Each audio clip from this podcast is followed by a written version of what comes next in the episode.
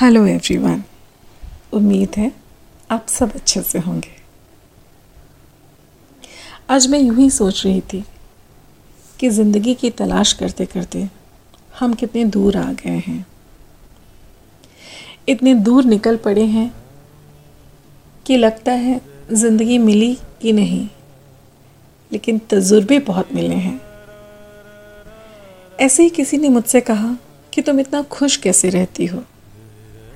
तो मैंने उन्हें कहा कि मैंने अपनी ज़िंदगी की गाड़ी से वो साइड ग्लासेस ही हटा दिए हैं, जिसमें पीछे छूटते रास्ते और बुराई करते लोग नज़र आते हैं।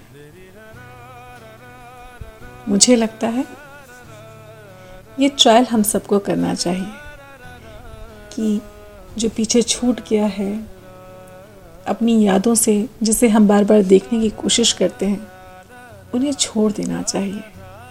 और आगे बढ़ना चाहिए। और मुस्कुराते रहना चाहिए। तो मुस्कुराते रहिए। ज़िंदगी का सफ़र बहुत लंबा है। कब तक पीछे देखेंगे। सो आगे बढ़िए। खुश रहिए।